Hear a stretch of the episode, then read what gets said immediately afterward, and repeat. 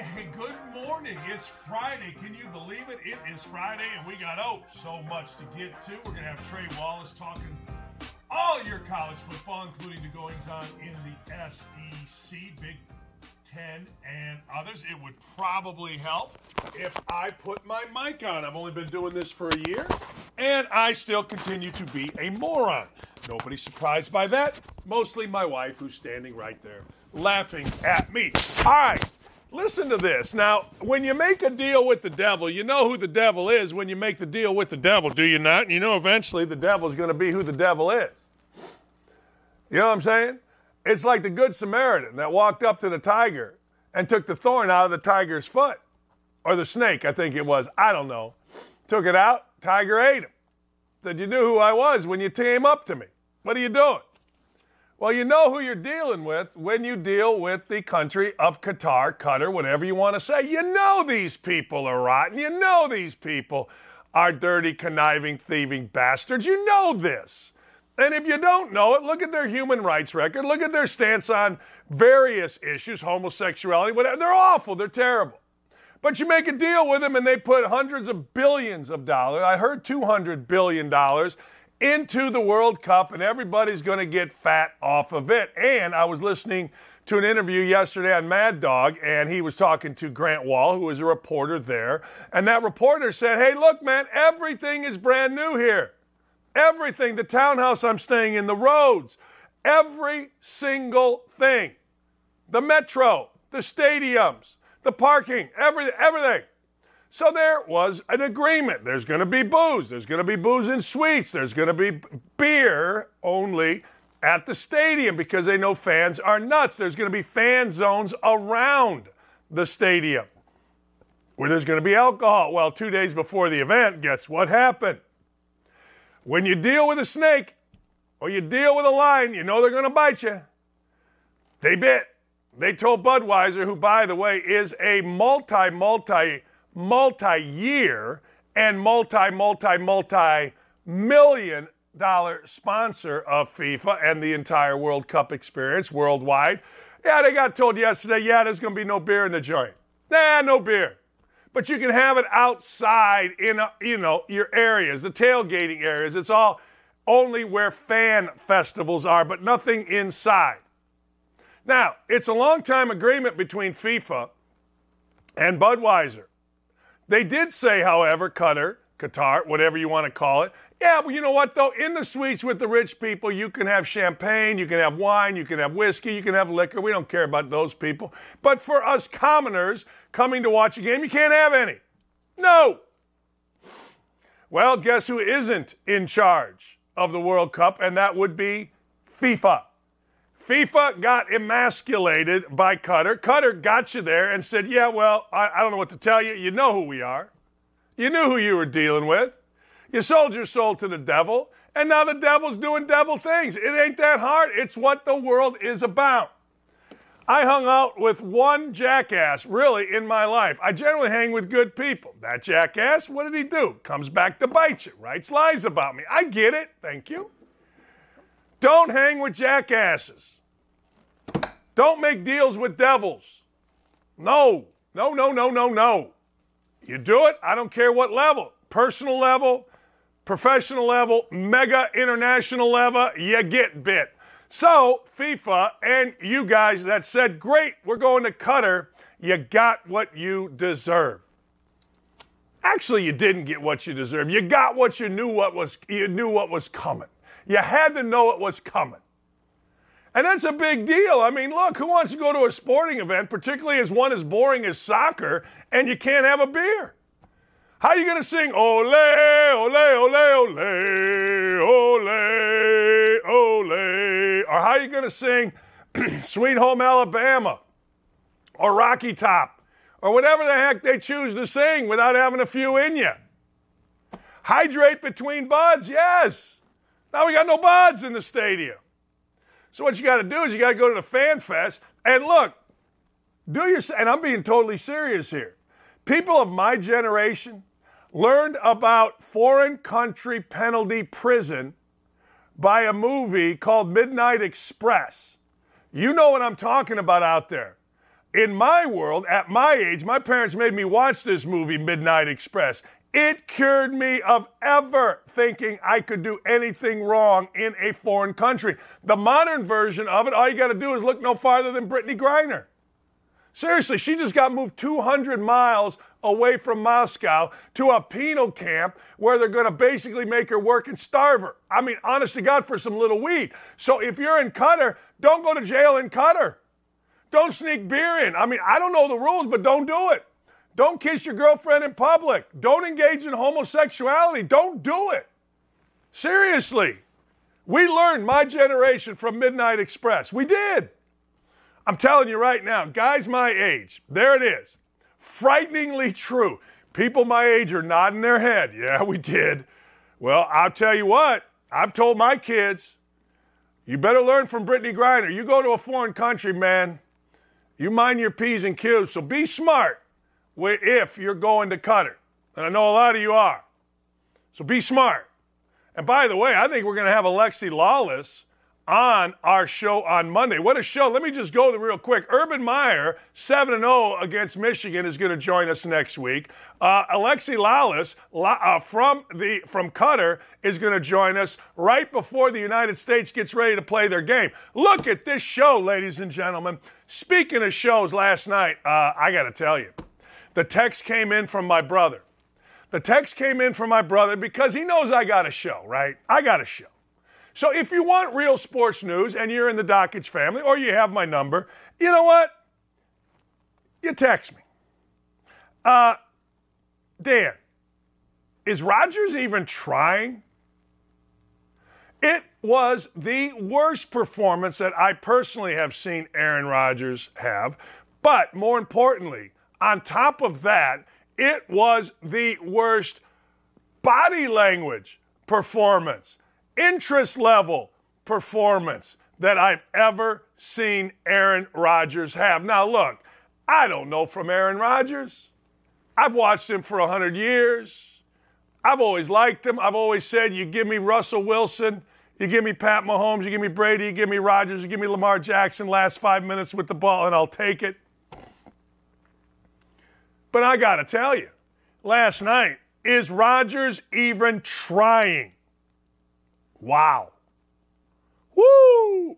That was accurate. I'll tell you who was trying.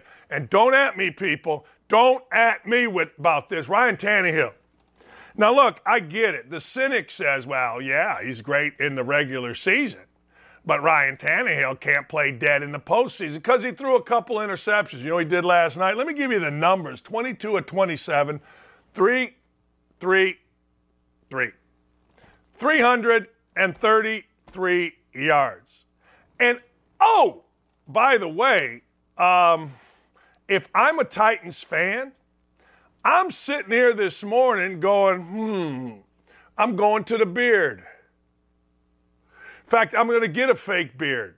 And we're going to have a segment called Going to the Beard where we do some deep thinking. But I'm going to the beard if I'm a Titans fan.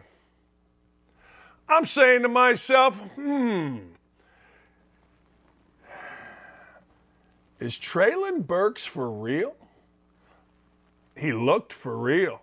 The rookie, wide receiver, drafted in the first round, been hurt to replace A.J. Brown, 51 yarder to seal the deal, 45 yarder earlier, down the field, seven for 111. Very distinct numbers.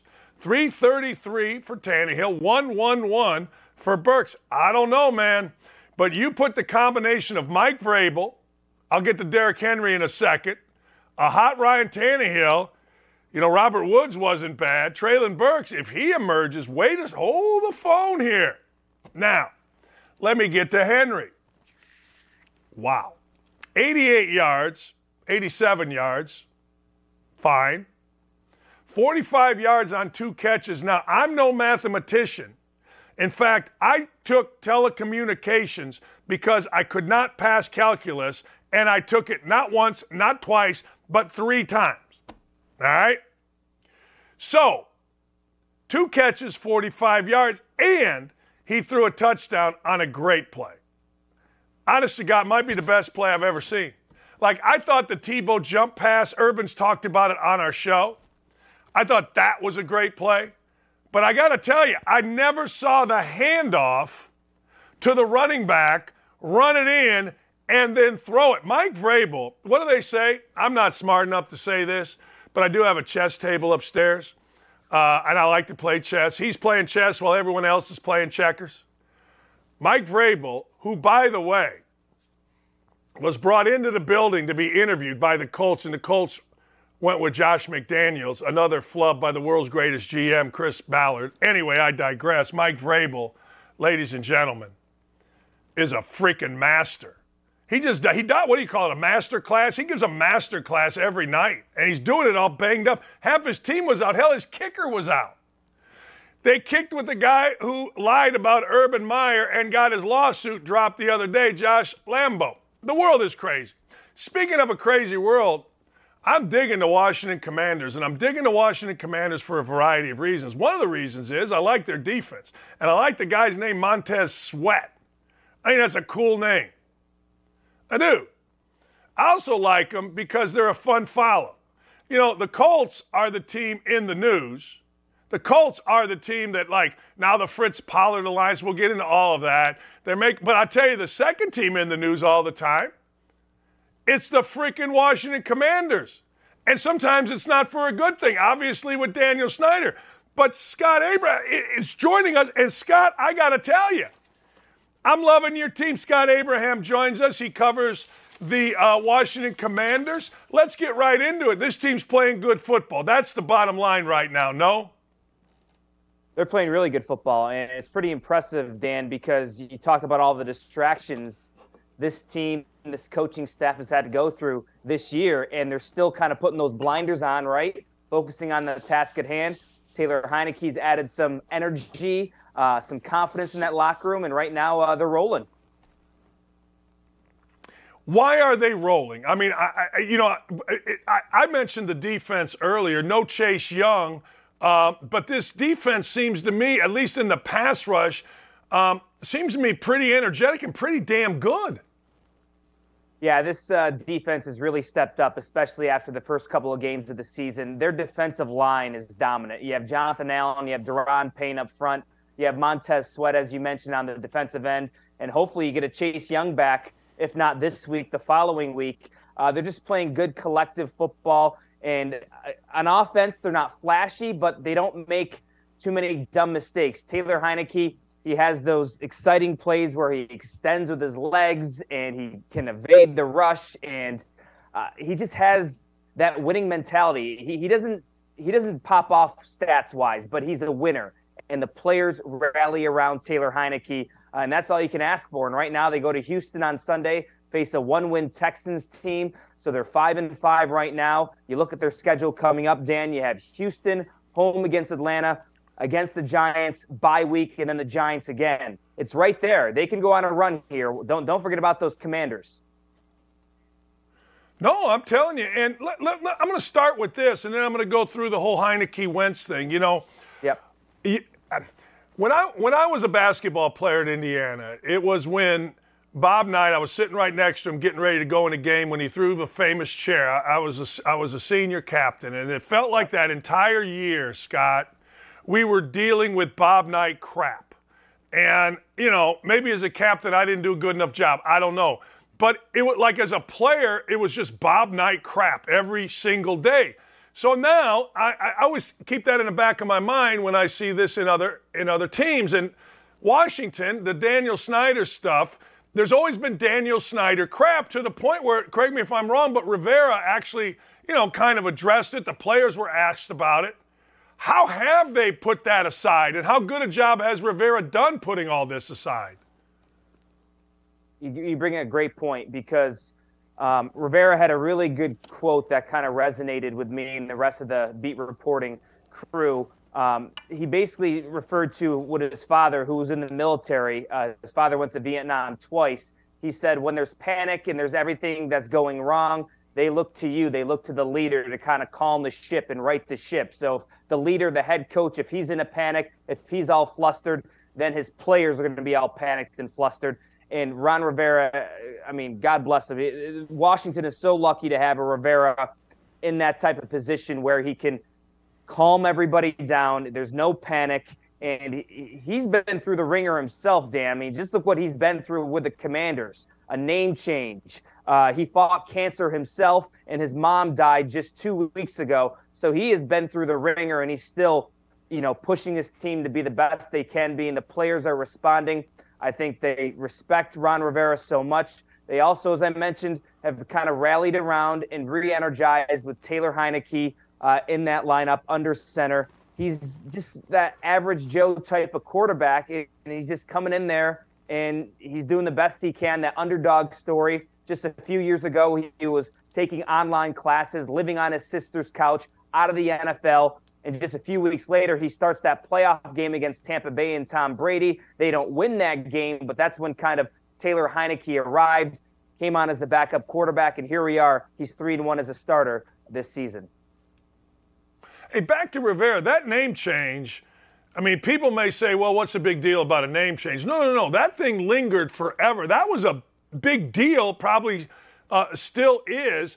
And, and, then on top of all of this, you know, we all talk about what's the most important position quarterback, what's second most left tackle, what's third most edge rusher. Well, you lose Jack Del Rio and Rivera lose Chase Young. I mean, you can make the argument that Rivera's doing as good a job, if not the best job in the NFL right now, along with Vrabel. Oh, no doubt. I mean, you know, he has been gone through a lot of different injuries on that defensive line, on that offensive line. Uh, he's retooled a lot in terms of various weapons and pieces on both sides of the football. And, and what I love about Rivera is uh, he's just he's just been through he's been through it all. He was a player, remember, and as a head coach with Carolina and Washington, he's seen everything. Nothing is going to faze him, him Dan. And uh, he's as tough and as strong as they come, and the players respect him. He's a players' coach. You know, they give us inside peeks into the locker room after the game and listening to his speeches and how he, you know, controls the, the locker room and what he says to the players and how they respond. Uh, it's really pretty awesome to see and, and, and almost inspiring to the fact that these players want to play hard for him, Dan. And that's something you can't teach, you can't coach. Uh, it just comes with the territory. You know, Ron Rivera, I grew up outside Chicago. Bears are my team, and he was on the 85 Bears. I mean, anybody on the 85 Bears, I don't, I don't like. I have a reverence for. It's like a, it's like a mythical group. I went to their uh, 85 premiere of, of the 30 for 30, and I met a bunch of them, and I'm like, you know, I'm starstruck. So I've been a Ron Rivera fan forever. All right. You did the most honest interview before the season with Carson Wentz. Now, yeah. here we go again with Wentz. He eh, eh, walk me through because I'm a little confused here. Heinicke was named the quarterback, but is Wentz practicing? Is he back? Is he the backup? Yep, great question. Um, so if you remember, Dan, he broke his finger uh, in that Chicago Bears game. It was a Thursday night game, so they put him on IR. So minimum four weeks. It's been four weeks. Okay, so Heinicke has started the last four weeks. Carson Wentz has not been designated to return yet. So he's on the sideline right now. He's not fully practicing. He's kind of throwing on the side. It looks like he's going to miss another week. So that means he's not going to be activated. He's not going to be designated for return. He will not be the backup quarterback at this moment on Sunday. That'll be Sam Howell. The true decision is going to be, Dan, when he is designated for return, he's activated and can start practicing again. So Ron's kind of delaying the big decision of who's going to be the starting quarterback when Carson Wentz is activated and set set to return. Right now, Taylor Heinicke is going to start on Sunday. If he wins again, I tell you, I, I don't know how you can go back to Carson Wentz with the way Taylor's been playing, with the way this team has been playing. You know, there's a saying my father always taught me if it's not broke, you don't have to fix it. And right now, Washington – and this offense is not broke. So uh, it'll be interesting to see the big decision on the horizon when Wentz is set to return. I want to go through something. I, this is as a 25 year coach. These are things that I kind of look at. Um, you know, the Vikings did their thing with Cousins, and I'm watching and they're doing the same thing with Heinicke. Hey, you know, he's got Busch Lights going, and I don't know. correct me, I could be wrong. It's only a little little blip, a video, but it seems like this guy's got the team. You know what I mean? Like he's got the team. Like they like this guy. This is their guy right now. Dan, they don't just like him; they love Taylor Heinicke. Uh, it, it goes back to that average Joe, that underdog story. Uh, a young man who is out of the NFL and is just simply making the most out of his opportunities. He he has guts. I mean, he plays like it's his last game ever. Every time he's on the field, yes, he's going to have that one play where you're like, Taylor Heinicke, what are you doing? That was a horrible interception. What were you looking at? But then he's going to have plays where you're like, holy cow, he's a magician. How did he get out of that sack? And the emotion he shows on the sideline and on the field. He may not be playing, but he's one of the most vocal guys when the defense is on the field or the defense comes up with an interception or comes up with a turnover. Just this week, he uh, he has a thing, Dan. So every after every win, he buys himself a pair of Jordan sneakers of the color of the team that he just beat. This week, he decided to buy the whole offensive line a pair of Jordans just as a thank you for protecting me, for playing well. Those are the little things that go a long way in a locker room. And he, he you're right. He has this locker room right now, in my opinion, and if he keeps winning, I don't think Carson Wentz sees the field again. So it begs the question, and this is not a fair question, but when Wentz was the guy, you know, to start the season, was there the same vibe with him and his team? It's tough to say, Dan, because they were they were one and four. Okay, I think winning yeah. cures all. You know, as a coach, uh, the confidence, the yeah. energy, what that brings into a locker room. So I don't know if that's a fair comparison because they were one and four. But let's be honest, though, who was the quarterback when they were one and four? That was Carson Wentz. Um, there's each quarterback, Carson and Taylor, have their limitations and have their own strengths. Carson has the arm. He has a wonderful arm, big arm, but he also can't move as well anymore, Dan. And sometimes he's a statue in that pocket. With Taylor, he doesn't get sacked a lot. He can evade the rush. He can get out of the pocket, use his legs to beat that defense. But Taylor doesn't have the arm strength as Carson. But right now, you got to go with the momentum. You got to go with what's building that confidence, that energy in the locker room. In my opinion, that's Taylor Heinicke right now. I cannot let you go because a lot of people in Indianapolis listen to this. Okay, this may be overstating it, but you got to go 90 yards, 89 yards to beat the Colts. Heinicke escapes, throws it up. Terry McLaurin goes up against, you know, former defensive player of the year, Stephon Gilmore, whips his backside. Next thing you know, the ball's at the two, they run it in, game over. Did that play change the season? I go. I actually. I actually go back to the Bears game, Dan, because the Bears game, if you remember, Washington was one and four. It was an ugly game. It was one of the worst primetime games in the history of the NFL. And Chicago was driving down, and they threw the ball to Mooney, and Mooney caught it with like a second left, and he was one inch short. Washington won that football game to get to two and four, and then they kind of took off from there. I think right there, that win that was the turning point of the Commanders' season because if they lose that game, the Bears score that touchdown, they go to one and five, and who knows what's going to happen. I think that helped with the confidence, that helped with the momentum. It was only one win, but I can't overstate how important that win was just to get some confidence in that locker room. Then I think they beat Green Bay. They beat Indianapolis with uh, that miraculous uh, final drive by Heinicke. They almost beat Minnesota. They were up 10 points in the fourth quarter against the Vikings. Uh, and then they stunned the football world by handing the Eagles their first loss of the season. So this team, you know, you can't coach, you can't teach, you can't kind of instill confidence. It comes with what you do on the football field. And this team is rolling right now. But they got to be careful for you, you, obviously being in Indianapolis. Houston Texans they not their record may not be great, but they play really hard. They're scrappy. This is what you call a trap game. You're coming off an emotional high, knocking off the Philadelphia Eagles. Dan, I'm sure you've been in this situation before as a coach where you knock off a huge powerhouse team, and the next game you kind of lay an egg against a team uh, that you shouldn't lose to. So Washington has to be careful on Sunday against the Texans. Yeah, Houston can run the ball. They ran all over, just like you know, the Commanders did. They ran all over the Eagles 21 17 after three quarters, is what it was. And, you know, you're absolutely right. I mean, hey, uh, it's really a fun story, man. And I appreciate it. Second time you've come on. I appreciate you coming on, Scott. It's great stuff as always. Thank you. Dan, I appreciate it. And I also liked your uh, picture of uh, Jordan yourself. Jordan had no chance with you checking him, did he? Zero. And then I kicked him, Scott, for five grand on the golf course that summer. I That's dominate Jordan. I love it. Dan, thanks, man.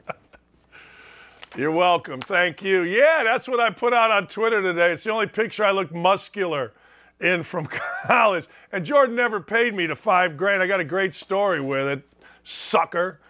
anyway, Scott's great, man. He did an interview uh, with Carson Wentz, and people were like, well, it's too mean. No, no, no, no.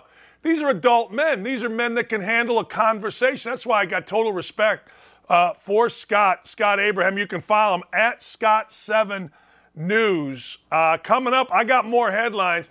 Hey, look, I know we're all supposed to genuflect. I know the Fritz Pollard Alliance is looking into the Colts. Good, Fritzy. Have a look. I got to tell you, I'll give you my thoughts on the Fritz Pollard Alliance looking into the Colts hiring. We got biological males. Why do we pick on women and children? You know, this is going to be a theme of mine for eh, uh, as long as I do this show. Why do we pick on women and children? Uh, Jim Leonhard, the coach at Wisconsin, is doing something that I wished I had done when I was the interim head coach at Indiana. An FCS college football team getting screwed with a coin flip. We got a lot to get to. Trey Wallace is going to get us set up. And I'm telling you, I had a bad night last night, betting, bet, bet, bad night. But this weekend is set up for greatness. We'll be right back. Man, I'm fired up. Sack the hell up and don't go anywhere. Don't at me. We'll be right back after this. Getting ready to take on spring? Make your first move with the reliable performance and power of STIHL battery tools. From hedge trimmers and mowers to string trimmers and more, right now you can save $50 on select battery tool sets. Real STIHL. Offer valid on select AK system sets through June 16, 2024. See participating retailer for details. You know what? that was fun. This will continue to be fun. And I want to make sure I thank all of you that are on the YouTube chat. That thing is popping. Go to youtube.com, Outkick Dan Dakich. You'll find us. Also, thanks everybody that's been here this week. Man, this thing continues to grow and grow and grow. We got Alexi Lalas coming up on Monday. You're going to not want to miss it as the World Cup gets started. Look, even if you don't like the World Cup, you're going to like it. I'm just telling you. Even if you don't like golf, if you sit down and you watch the Ryder Cup, you're going to like it. I mean, that's about the best I can tell you, right? All right. The Fritz Pollard Alliance is angry, or not maybe angry, but looking into the Colts. Now, I uh, Colts hiring of Jeff Saturday. Hey, man, that's great. Seriously, good. But I don't care. And, I know we're supposed to all say we care. But I had an African American coaching friend of mine say, Dan, Look on the sideline of an NFL team. All you're seeing is African American coaches, which means all you're going to see soon is African American head coaches. So when I see the, and he's right, I started looking this past weekend. See, I got a lot of friends in a lot of different places, and all my friends are rational thinkers. I understand everybody must posture. I, I totally get it. And I understand things like the Fritz Pollard Alliance do good things have done good things, have spurred hiring. But when a buddy of mine said that, I looked on the sideline. Holy cow, is he right? Good. Hell, I don't care. Look, me personally, I don't give a damn who's the coach uh, of the Colts. Just win. I don't care if it's Frank Reich, Mother Teresa, uh, Fritz Pollard, Bo Mallard, who was a great coach at Gary Roosevelt High School, Dan Rogovich, who was my high school coach, or Jeff Saturday. I don't care, just win. So the Fritz Pollard Alliance, good, do your job, look into it. But here's the deal it'll all get solved after the season. It'll all come out in the wash. Jimmy Irsay will have to, even if Saturday goes 8 0, he'll have to go through all the stuff with the Rooney Rule. And the Rooney Rule's been great, but let's be honest, do yourself a favor. Look on the sideline of an NFL game. See how many African American or minority coaches are on the sideline. You're going to see it's the vast majority. And as my friend said, who is an African American, who does coach, although it is basketball, not football, he goes, Look, these Fritz Pollard alliances, these they've done a great job. They forced owners to look at their staffs and be diverse in their hiring. Great. They have, and you will eventually see all these guys on every sideline become head coaches. So, again, that's part of it. The other part for me personally, I don't care. Get mad at Saturday, get mad at Irsay, don't care. Just win Sunday. Seriously. I mean, honest to God. I think that I think what I just said there is probably how 99.9% of fans whether you're black, white, Asian, Serbian with this kind of face, Pol- a little half Polish in here, don't matter. You're like, hey man, look, there's a couple things I want to happen on a Sunday. I want my team to win and I want my bets to win. That's like every person that watches. So this will all come out in the wash. Jimmy Irsay's no fool. I'm sure he understood what he was doing. If he didn't, hey, you know, do whatever you need to do, but just win, Colts. I don't care who is coaching.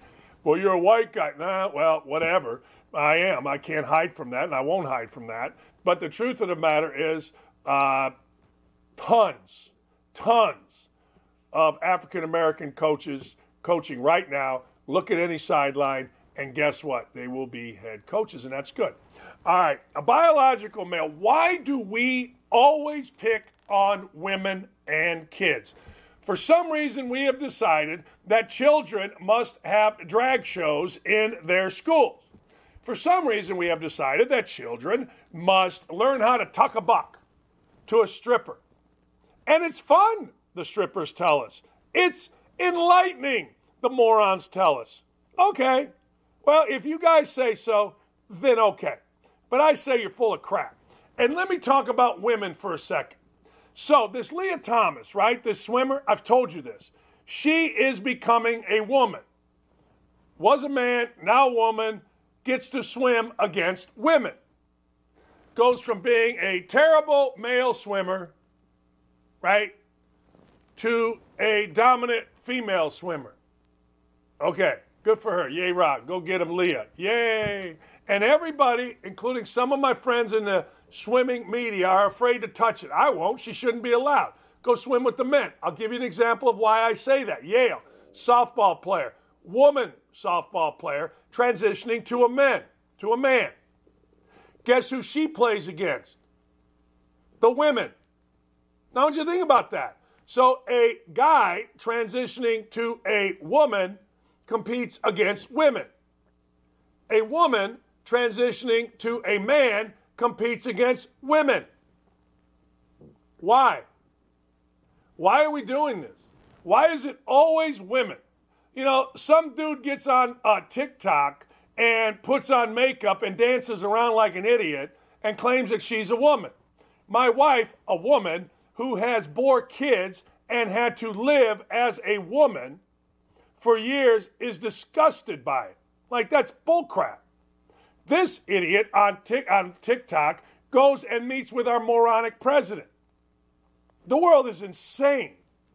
It's insane fake dudes dressing up like women get to go be women. Nuh uh. Why is it always we insult women? So here it goes again Seattle. So it's biological male in 2021. This dude swam at this place, Seattle Academy. He was horse bleed. He finished 72nd as a boy in the league finals in the 5,000 meter, a tough race. All of a sudden, becomes a woman. Breaks the school record. Would have been 48th in the boys. Breaks the school record for women. Look, I don't give a rat's ass about Seattle Academy. I don't give a rat's ass about this kid. They don't give his name because, well, he's a minor. Who cares? But why is it always women under attack? Why can't the young ladies of the Seattle Academy compete against young ladies of the Seattle Academy and other surrounding women? You know, and don't try to tell, well, there's no difference. You know, we see these commercials about women being tough, and they are. I always say, you want to be tough, be a woman. You want to be soft, be a dude. But biologically, we're not the same. And all, all you got to do is look. And I know, well, you're El Campana. No, I'm not. I'm just telling you. All right, Lia Thomas, horse bleep as a dude, uh, a star as a woman. You don't think there's biological differences? You're an idiot. And I can't help if you're an idiot. Nothing I can do about you being stupid. So this dude, all of a sudden, uh, 10th among women, sets records, why is it always, hey, look, this dude wants to be a woman, great. Compete against the men. Well, that's not fair. Well, why is it fair for the Yale softball player to be a man transitioning to a woman and still play with the women? When a woman, tra- oh, when a man transitioning to a woman plays with the women, why? If you're a woman, I think I got that wrong. If you're a woman on the Yale softball team and you're transitioning to a man, go play with the men. If that's what we're doing. They should all have to play with the men. I, you know what? I'm sure that's some kind of ist, but I, you know, some purple-haired crazy person to go, well, you, I, you are the worst. I can't believe you're racist, sexist, misogynist, anti-phobe. No, I'm not. I'm just common sense, and I'm trying to protect women. Give a damn about anybody else. Hey, look, men, women, uh, women get play them all against men. Crazy. All right, Jim Leonhard is the interim head coach of the Wisconsin Badgers, and he's doing all right. All right, Jim Leonhard is, I guess, a bit of an icon in Wisconsin. Everybody wants to grow up, and they want to be Jim Leonhard. Everybody wants to grow up and play football like Jim Leonhard for the Badgers. Play football in the NFL. Be tough like Jim Leonhard, Come back home and coach Jim Leonhard when uh, Chryst was fired, Leonhard took over, and it was yay, Rod, go fight, win. The world of college athletics has changed since 2008. 2008, I was named the interim head coach in Indiana. We got off to a 2 0 start. Actually, got off 3 and 1. So the idea, where's my mic? So the idea, I should have done what Jim Leonhard did. Jim Leonhard in this era is fighting like crazy to keep his recruits. He's fighting like crazy to keep this program together. It's exactly what I was doing. Indiana fans criticized me because I went and visited the recruits, but Indiana fans of that era were idiots. But Jim Leonhard is right. So Jim Leonhard puts out a statement and he's asked, it goes something like, hey, look, this is really difficult. Patience isn't a virtue. I think we've got Leonhard's statement. And it's one of those deals where you go, hey, hang on here a second. You know what? I'm trying to keep this bad boy together. And it's impossible to keep the current recruits together. It just is. Being patient during a coaching transition is impossible right now. It is literally impossible. The question was you've asked recruits you see it right here. And current players to be patient. Has it been difficult for you to stay patient?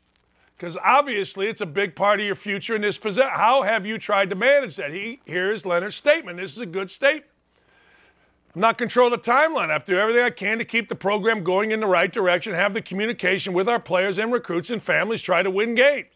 Hopefully, within the near future, there's an answer because the longer it takes, the harder it gets to ask people to be patient, meaning the Michigans, the Ohio States, the Northwesterns, the Indianas, the Iowas, they're all poaching. Hey, look, why do you want to stay with them? You don't even know who the coach is. It's hard to get, the harder it gets to ask people to be patient. Can you keep that up? Because there is a huge deadlines coming up. December 5th, people can transfer. December 5th is not far away. With your current roster and decisions, they may have to make recruits in signing day, the transfer portal thing is starting to get closer and closer December 5th. So the longer it takes, the harder it becomes to ask for that patience. And everyone involved, I think, knows that. What he's saying is get off your backside, name me the head coach so we can get this forward. Man, I wish I'd done that. Man, I wish I'd marched into the office of, uh, we call him Slim Pickens, Rick Greenspan, and said, Look, I'm 2 0 here. I took a team that didn't even practice with a bunch of drug addled crazy people and won two games. Give me the job. I got to keep this together. I didn't. And then I had to suspend the same druggies, and next thing you know, well, we lost a couple, and I'm the bad guy, and I'm out. I should have done what Leonhard did. You always advocate for yourself. Look at me, people. Advocate for yourself because no one else will. Jim Leonhard is being smart here. He's basically telling Chris McIntosh, the AD, get off your backside. Let's go. Let's start getting serious about this. Now, uh, Chris McIntosh is saying, hey, look, uh, I'm going to try to get Urban Meyer. I'm going to try to get Matt Rhule. I'm going to try to get Deion Sanders. I'm going to try to do something here that elevates us. You're what we always have been. That's what he's saying, McIntosh, by not doing this. You're what we've been thick ankle, smash mouth. We haven't advanced the program. It's us in Iowa. That's it. Illinois is trying something different. Purdue's trying something different, but we've always been the thick ankled with the big old boys and a running back behind them circa 1986. So that's what Chris McIntosh is saying. And I guarantee you, McIntosh isn't saying that to Jim Leonhard. Now, you got to understand ADs. When I was interim head coach at Indiana, we won our first game. Oh, the texts from the AD came in. Great job. Unbelievable. Go home, beat Minnesota. There's the AD, right? Go to Michigan State, get thumped. Oh, I'm sorry, we beat Ohio State. Go to Michigan State, get thumped. Nothing from the AD. Come back home, beat Minnesota in kind of a sloppy game. There's the AD. Please. Just please. So I get Chris McIntosh in the world of athletic directors. I get why he's doing what he's doing. I also, ladies and gentlemen, I get why Jim Leonhard is doing it, and I'm not going to lie to you. I wish, as an interim coach, I had done what Jim Leonhard did. I do. Put a little heat on these clowns. I do. I, I do. Put a little heat on them. Yeah. Just put a little heat on them. Yeah. Uh, now I'm the bad guy in Indiana that ruined the program. Yeah, okay. Anyway, Jim Leonhard, you got a problem. Uh, you are exactly what everybody thinks Wisconsin is. And if you think Wisconsin can beat the Ohio States of the world, even the Michigans of the world doing that, then you got to hire Jim Leonhard. But I don't think they think that. I don't think Iowa thinks that.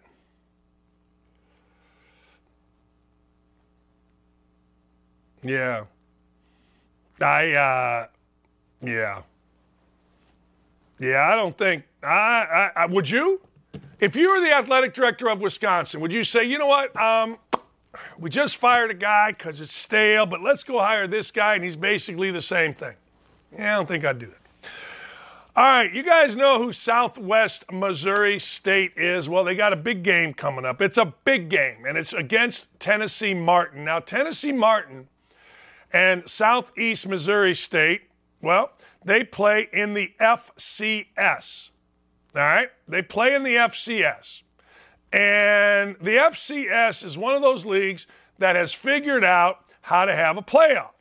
They figured out, hey, look, maybe, just maybe, we have a playoff. So right now, Southeast Missouri State, I want to have this right because this is a little confusing, takes on UT Martin. Both sit at the top of the league, the Ohio Valley, at 4 0. All right? Oh, I'm sorry, wait a second. These two, these two teams sit at the top of the league UT Martin and Southeast Missouri. I knew I had this screwed up. All right, one hosts Murray State, the other Eastern Illinois. If both win, they each finish 5 and 0. There are 24 teams that make the FCS. Imagine if this was your school uh, in the Power 5, right? There are 10 automatic qualifiers and 14 at large bids. The automatic qualifiers include the eh, ASUN, Big Sky, Big South, CAA, OVC, that kind of stuff. The OVC is one of the automatic qualifiers. The bid would go, because there's no championship game, to SEMO or UT Martin. A lot of scenarios. Guess what? Both teams lose or both teams win. You know what's going to happen? Coin flip. Think about that. Think about a coin flip. So SEMO would be they're eight, uh, number 15 in the coaches poll. UT Martin is not ranked in the coaches poll. But it could be a coin flip. They don't care who's ranked where. They don't care. They're simply saying they're going to flip a coin and it is going to happen at 7:15 Saturday night. How about that? Man. Now, if the coin flip goes to UT Martin, then the thought is that SEMO would get in. Should it go to SEMO, UT Martin would not go in. So you could get screwed on a coin flip, or you could have your whole season made. I prefer to look at this positively. You get your whole season made by a coin flip. Indiana fans, look at me. I want you to look at me. Just look at me. For years, I have gone on my radio show. For years, I have told, told the parents of Indiana University men's basketball the story of Bobby Capobianco and his mother. Bobby Capobianco is a basketball player of some note coming out of high school that went to Indiana. Bobby Capobianco it was good. Played, all right, tough. Great parents. But the problem became Bobby Capobianco's mommy became a Twitter person. She became a message board person. This is back in the early, like 2010. She became a thing. She did. She became a thing. And I said at the time, mommies becoming a thing on social media is bad for kids at Indiana University. Playing basketball, it's just bad. It's not good. You play bad, mommy's going to get sad because people are going to crush you. People care about Indiana basketball. People care about Miami football. I'll get to Miami football in a minute. Bobby Capobianco, it does what it does. It goes south. Next thing you know, blah, blah, blah, blah, blah. He transfers, goes to Valpo, and he's fine. Couple other players. I'm like, get off Twitter. They did. Worked out good. Kid named Yogi Ferrell's mommy. Yogi Ferrell's mommy had all the answers. Yogi was a good player at Indiana, played a little bit in the NBA. Nice kid, too. Great kid. Yogi Ferrell goes to Indiana. His mommy's all over Twitter. His mommy's a Twitter thing. Then it goes south. And I'm telling the mommy, get off Twitter. She's criticizing me on Twitter. Well, you know who, Mr. Big Mouth from noon to three. I'm like, hey, look, I may be Mr. Big Mouth, but I know what I'm talking about here when it comes to parents on social media. Get off Twitter. Don't become a social media person. Your son needs to stand on his own and he needs to lead. So, what does mommy do? Mommy gets off Twitter, at least about Indiana basketball and her little baby. What happens? Yogi Ferrell becomes a star, becomes a leader. Indiana wins a Big Ten. Yogi Ferrell gets in the NBA. Look, I don't know Mozart. I don't know paintings. I don't know nothing, but I know basketball and I know sports and I know teams. So Mario Cristobal is the new head coach at Miami, and they're getting their ass kicked. I mean, let's be honest, they're getting whooped. I got to stop saying it. I got to stop swearing. Where's Megan? Where the heck is Megan? All right. So Mario Cristobal, they're getting beat. Miami's not doing great. He needs Luther Campbell back. Nobody can win at Miami doing it right. You got to cheat. What are we doing? Mario Cristobal was addressing uh, Twitter and the parents being on Twitter, and this is what he said. I've not had one parent do that with me. If a parent is unhappy about something with a player, their situation in Miami, I haven't had anyone come up to me with it because parents are going to social media. I'm a parent myself. I think it's important to teach stuff like adults in a face to face manner. Duh. How rare is that? You mean mommies can't hide? They can't hide behind, oh, I don't know? uh, Twitter. So Cristobal goes on to say, as it relates to posting on social media, I was raised very differently for something like that. A parent is very free and welcome to pick up their son if they're not happy with their playing time at the University of Miami. That, ladies and gentlemen, is my philosophy. And I got to tell you, that's tough talk. And I like it. That's tough talk. But here's the deal I don't know if there's even a star at the University of Miami football. I don't. But I know this.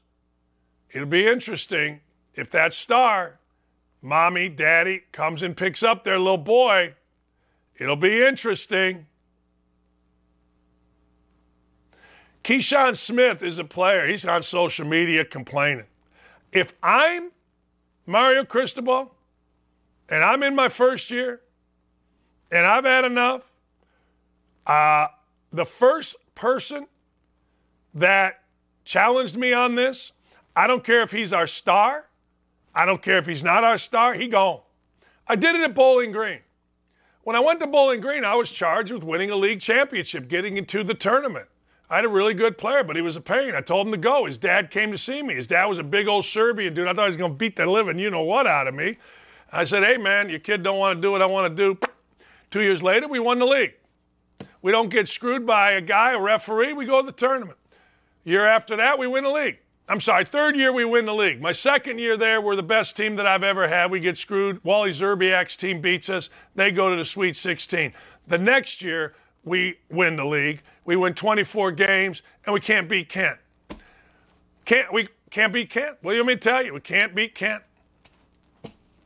Kent goes to the Sweet 16. Oh no, the Elite Eight. What are you gonna do? But if I'm Mario Cristobal, somebody challenges me on this, adios. It's the only way to fly. Good for Mario Cristobal.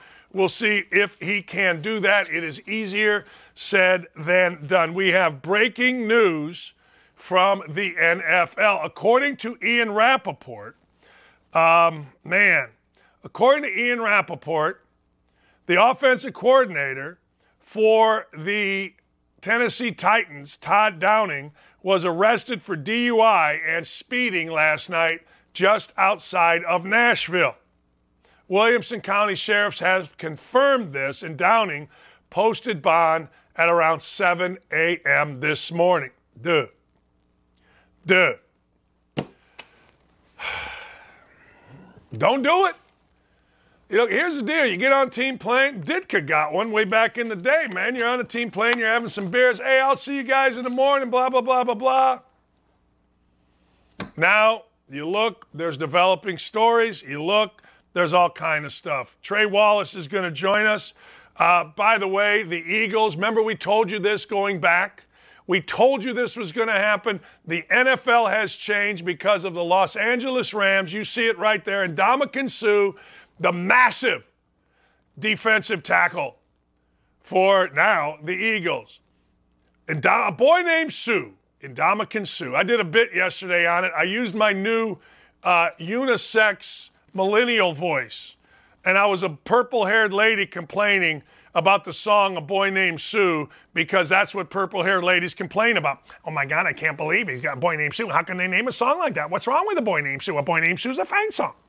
What, what can't be a girl named Sue? It has to be a boy? I don't believe it. You guys are sexist, you're misogynist. Why is it funny that a guy's name is Sue? Why can't it be Sue? Shut up. Ndamukong Suh, baby. All right. Trey Wallace, by the way, the NFL is moving the Browns versus the Bills to Detroit. And uh, I think there's some funny Twitter things here. Do we have it real quick? Because of the snowmageddon that's coming? Look at that. That is, I'm telling you, that is Buffalo right there. We used to play in Buffalo in the MAC, and you'd drive in and you'd see these parking lots. Look at that thing.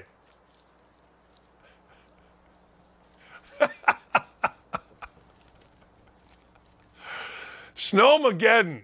You know, the one thing that I would say is I never wanted a job where my decisions could cost somebody their life. Now, I want you to think about this for a second when you say, oh, they should play. All right, so the Browns and the Bills are going to play, and that's the Browns and the Bills, and those guys are going to be fine. But how many people have to get to the stadium?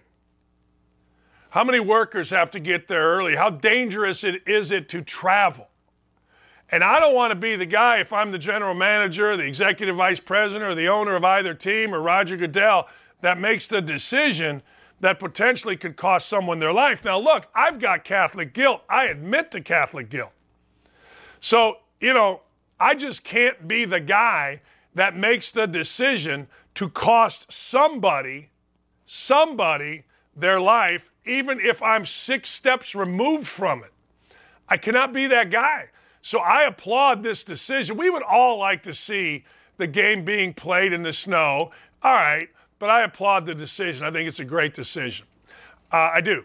All right, when we come back, Trey Wallace, listen to this. Charles Barkley is cryptically breaking news in the SEC coaching ranks. Sir Charles breaking news. We'll get to the bottom of this with Trey Wallace. Heisman watch? Hendon Hooker, anybody? Kiffin to Auburn? What? I'm not buying that. And then I just saw something today about another candidate to Auburn that I'm absolutely not buying. I'm not going to tell you who it is until we come back. I'm going to run it by Trey because nobody in the world knows more. Then I got hot seat living, baby. If I put you on the hot seat, so I put Matt Rhule on the hot seat, he got fired. I put Frank Reich on the hot seat, he got fired. Tom Thibodeau's been on the hot seat, he wants his P's and Q's. The next two guys I'm putting on the hot seat, mm, they may have a problem. Trey Wallace, next. Stay right here. Where you going? It's the best show you're ever going to watch. Where the hell you going? What's wrong with you? Stay here. Tweet it out. That's it. I got to take a break. We'll be right back with more on Don't At Me across the Outkick Network. Getting ready to take on spring? Make your first move with the reliable performance and power of STIHL tools. From hedge trimmers and mowers to string trimmers and more, right now you can save $20 on the STIHL MS162 or MS170 chainsaw. Real STIHL. Offer valid through June 30th, 2024. See participating retailer for details.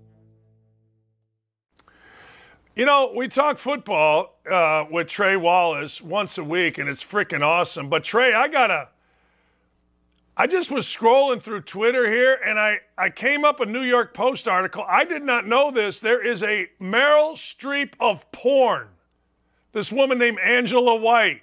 Who knew the acting had reached the Meryl Streep level, street level in porn? I did not know this. Good for her. Uh, I learn new things every time I come on this show, Dan. I'm not going to lie. New things. Yeah. yeah. Um, you and I you cover it, but maybe Charles Barkley is the man. Charles Barkley said, Look, there's going to be a surprise firing in the SEC. And he's like, I'm 100% sure. And they're going after Deion Sanders. A lot of people are pointing, obviously, to Texas A&M. Would that be a surprise firing given the buyout, or is the money there? Just get rid of Jimbo and move on. Yeah, I, I think it's a it would be a surprise firing because of where Texas A&M is at right now. I think that you know, look, look, there are people that are not satisfied with Jimbo Fisher and College Station. You look at his record this year; it's it's, it's atrocious. Um, but it's also well, it, if they think that here, here's how it is: if they think there is a coach out there that could change the game, lead them into the future, um, especially with Texas and Oklahoma joining the conference soon, and they think Jimbo can't do it, they will get rid of Jimbo Fisher. Because I don't see how the guy turns things around. Because what is really turning it around? Eight wins next year, nine wins. That's not turning it around. They expect him to be playing for a playoff spot and I just don't see it at the moment. So they've got a situation right now in College Station worth keeping an eye on. Yeah, you know that that's the thing I always say. I always say a couple of things when people talk about firing. All right, number one, who you getting? Like who who are you getting? Like if you think there's somebody out there and you're a big money place and no one's bigger money than Texas A&M, who you getting? Okay, if Deion Sanders answers that question, fine. The other question I always ask is if you don't fire the guy, then what's the expectation in terms of next year's wins and ultimate goal, which is what you just said? Those are always the two questions to me, Trey, because I'm with you. Like, if you hang on to Jimbo Fisher, then what you're saying is you believe this is the guy to get you to the college football playoff and a national championship. That's what you're saying. Straight up. You're saying, okay, Jimbo, you're going to go into your sixth year in College Station. You better be playing for a playoff spot. You better be contending in the top five in the country, you know, all season long. Uh, you can't be losing games to App State. That, by the way, we're paying a million dollars to come play in College Station, and you lose to them. I think overall, you have to set the standard, and the standard at Texas A&M right now needs to be every single year you are fighting for that, you know, top six seed at the end of the year where you're in the conversation for the playoffs. That should be Jimbo Fisher, and he's not right now and he's going to have to make some changes. If he sticks around, he's going to have to make changes to the offensive staff. He's going to have to make changes to the recruiting department. And Dan, you know this when you've got an athletic administration that tells you, hey, you're not getting it done. We want you to make these changes. The coach is going to be kind of like, well, wait a minute. You're coming in here. You're telling me how to run my own program. I don't really like the way this is going. Like it could go two different ways when they sit down with Jimbo and say, "Hey, man, it ain't working. You've got to get somebody else to call your offense because what you're doing has not drawn any success over the last two years at Texas A&M." Dan, it's a tricky spot for him right now.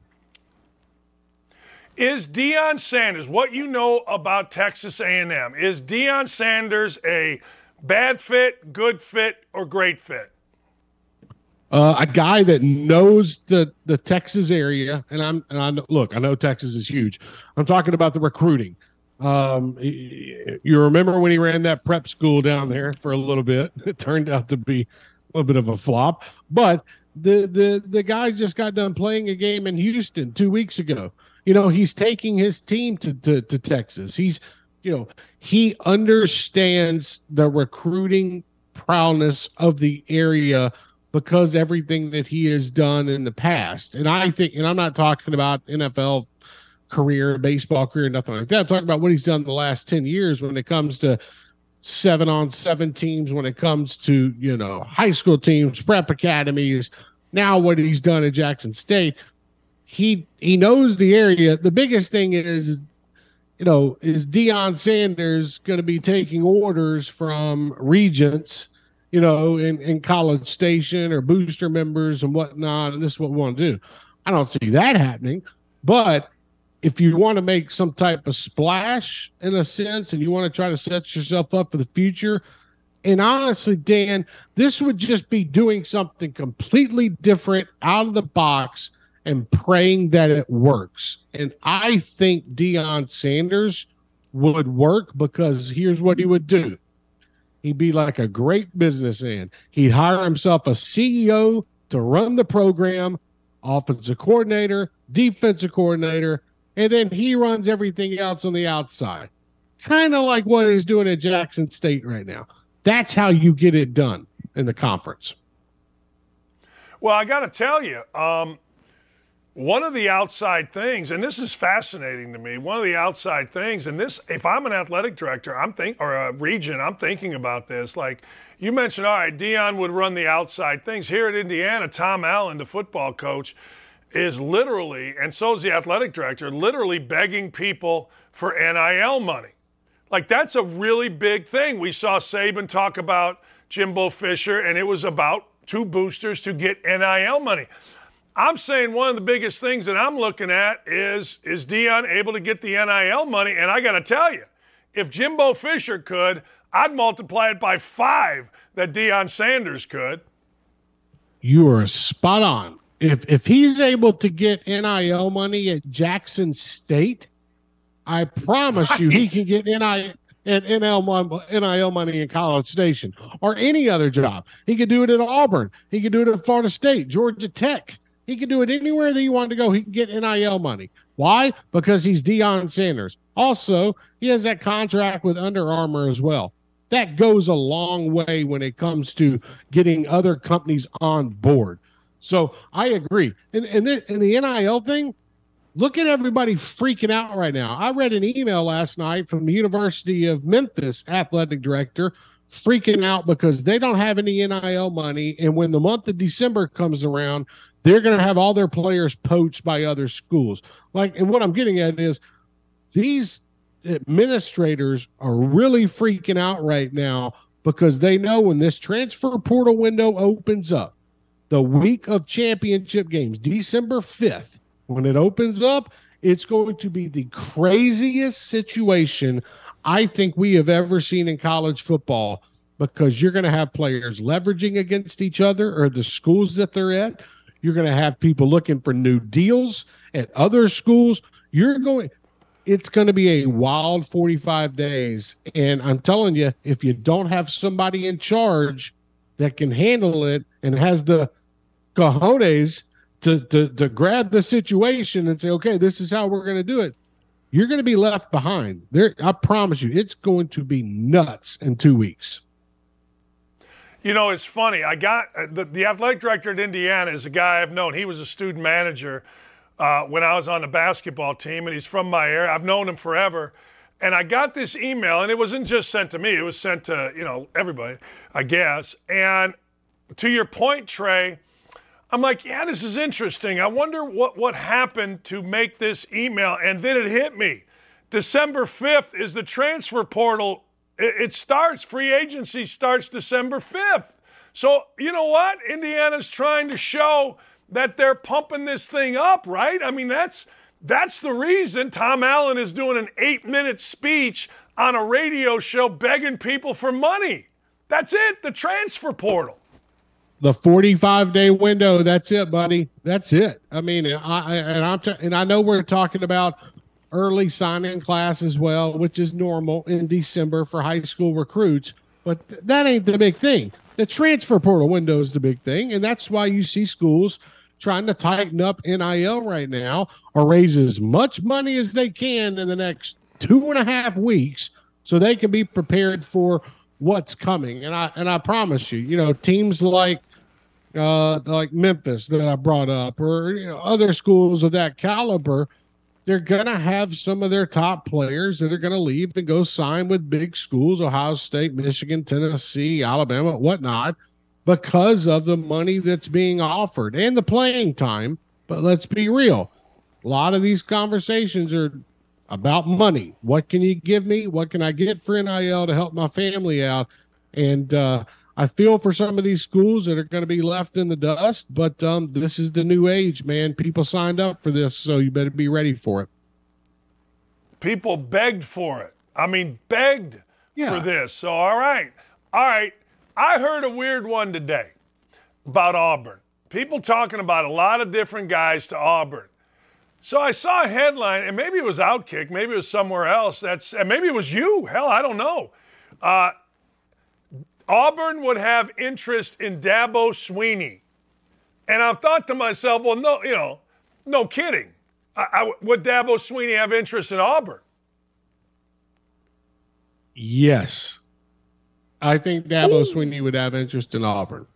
Yes. Oh. I, I think you would. I, I think you would. I, I think that, you know, if if here's what it's always been about Dabo, and I'm trying to be careful with my words here but was it ever going to be the Alabama situation that a lot of people thought, oh, well, Dabo's going to end up at Alabama after Nick Saban's done?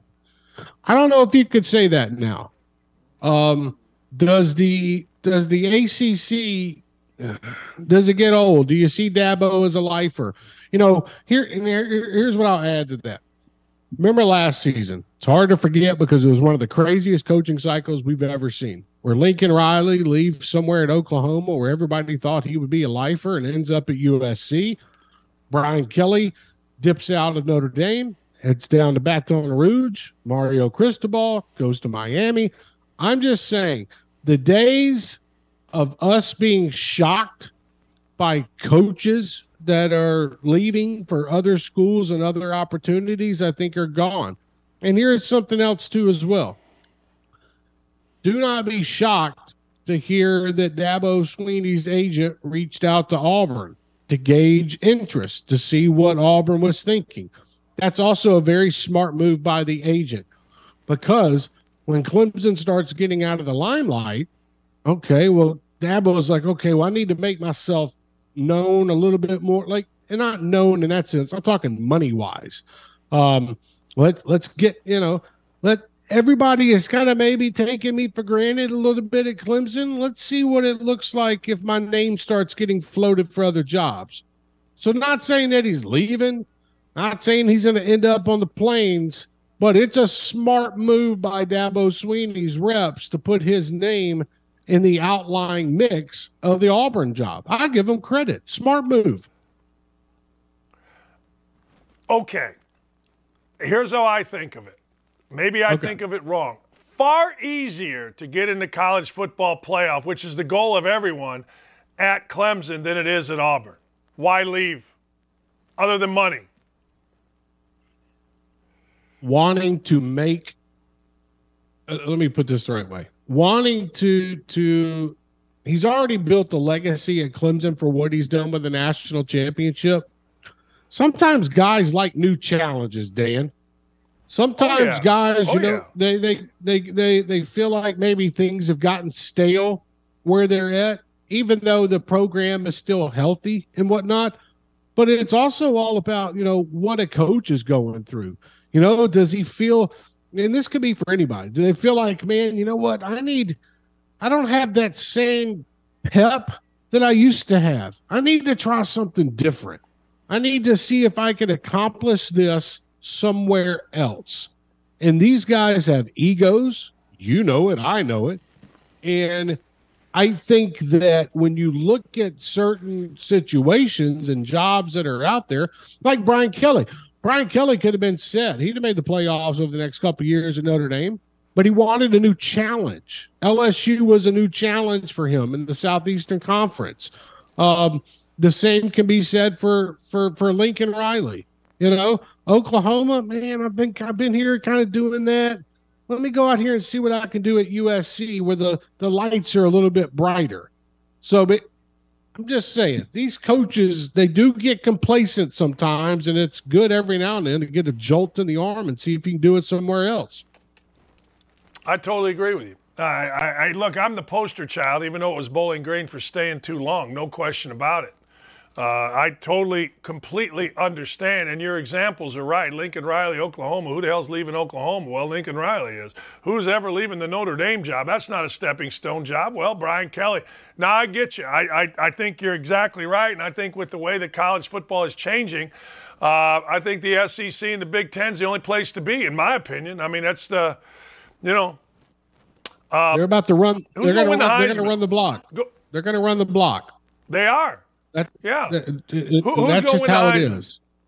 Man, I the Heisman Trophy, Dan. You know, I think it's C.J. Stroud's to lose. You know, if he if he comes out and, and plays poorly against Michigan, uh, or or even this weekend against you know uh, Maryland, you know, ha, does could somebody else get in the fold? Absolutely. Like I think Hendon Hooker is still there. I think Blake Corum, running back from Michigan, still there. Um, I think if Drake Maye, quarterback at North Carolina, you know, he it's all about who's going to get invited as well and who can make a serious run. I'm going to throw this name out there. Caleb Williams, USC quarterback. He's being talked about a lot right now. He's making some headway when it comes to this. They got a big game Saturday night against UCLA. Uh, they're going to have the Irish. They're going to play in the Pac 12 championship. So he's got three opportunities if they win but he's got three opportunities to set himself up to be in New York and give CJ Stroud uh, maybe a run for his money.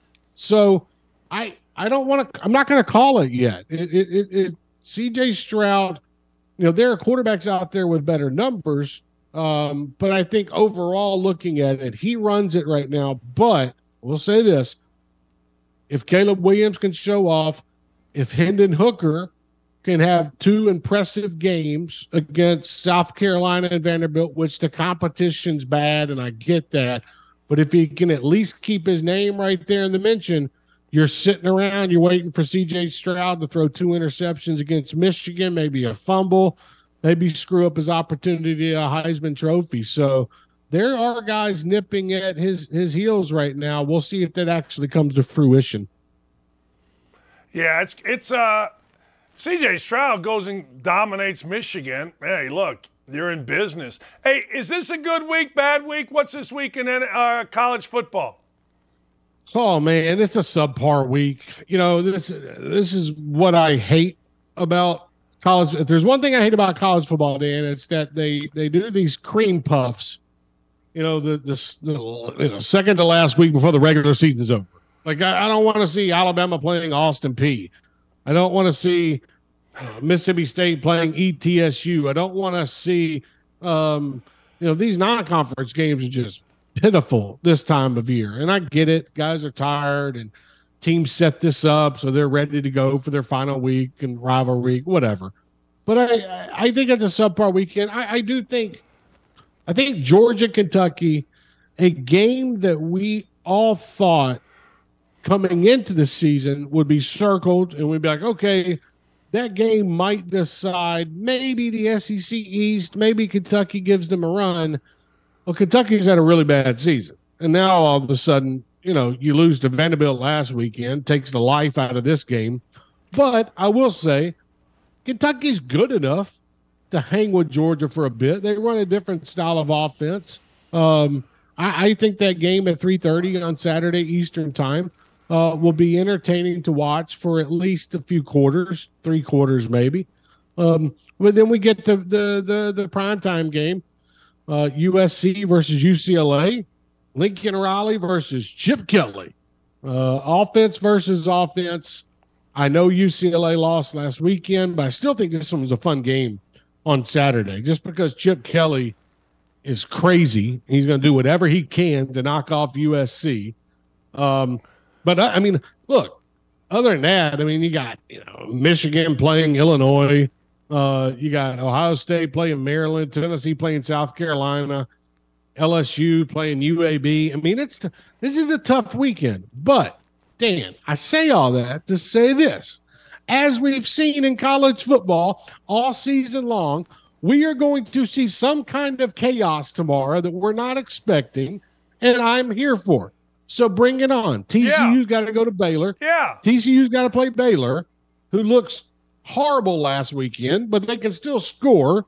So, like, maybe we get an upset tomorrow and uh, it makes everybody's day. I'm looking forward to it. It's college football.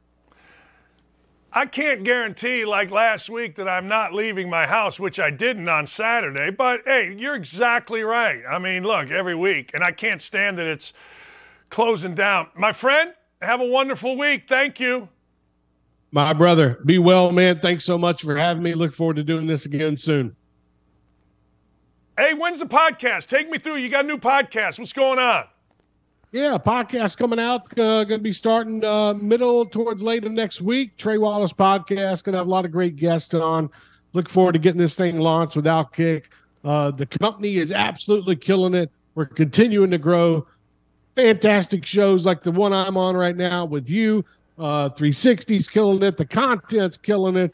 So we're launching big things into the future, and uh, I'm happy to be a part of it. The Trey Wallace podcast will start up next. Uh, we're shooting for next Wednesday to get things rolling off the ground. So I look forward to it. It's just going to be another reason for folks to come to outkick.com.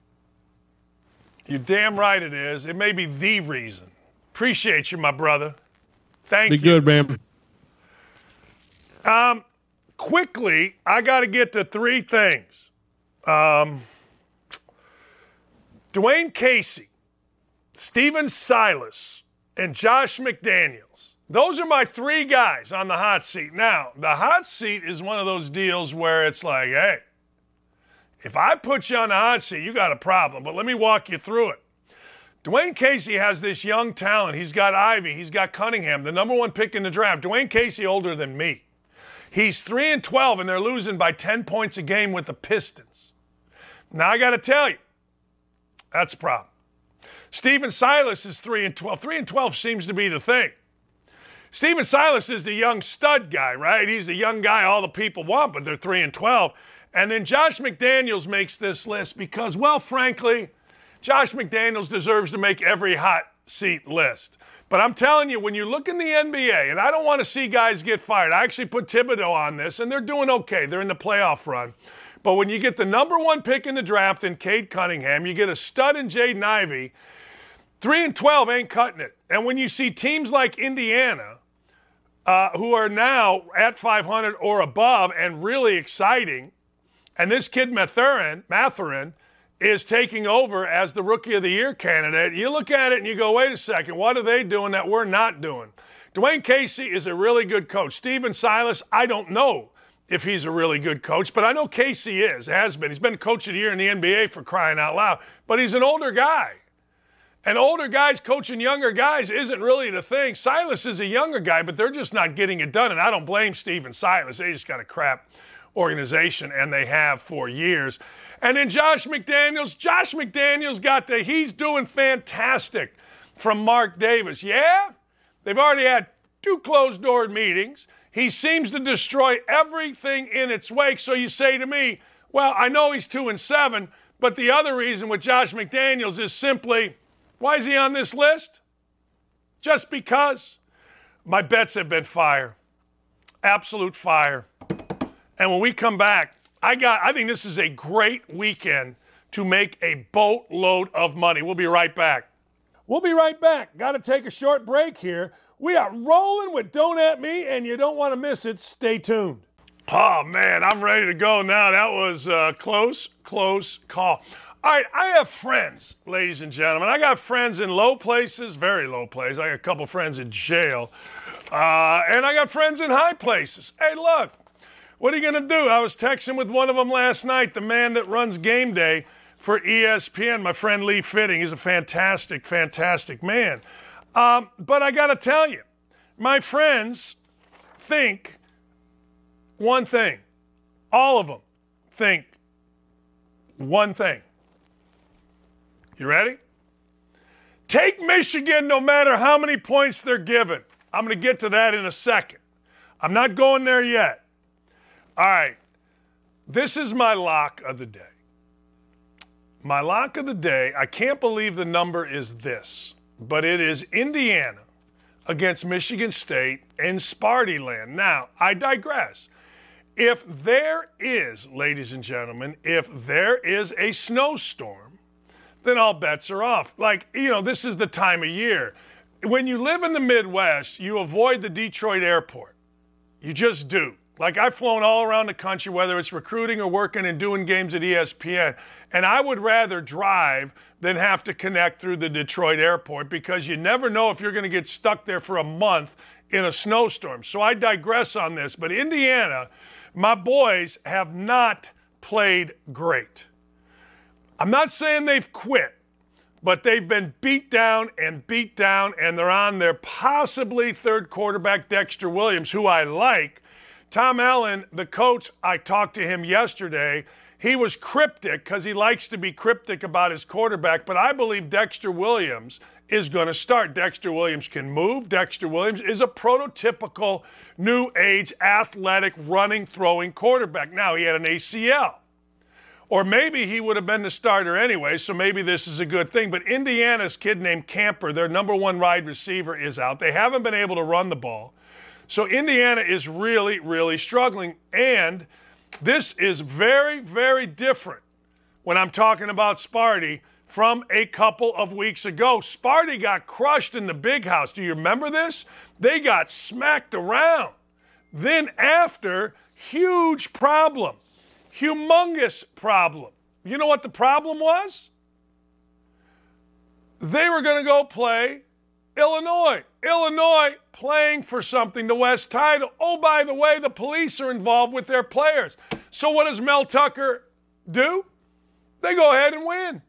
They go beat Bielema in Bielema's house, slowing down, not stopping Illinois' run to the West Championship in a possible time coming here on December 3rd for the Big Ten championship. It's unbelievable. And then they won last week.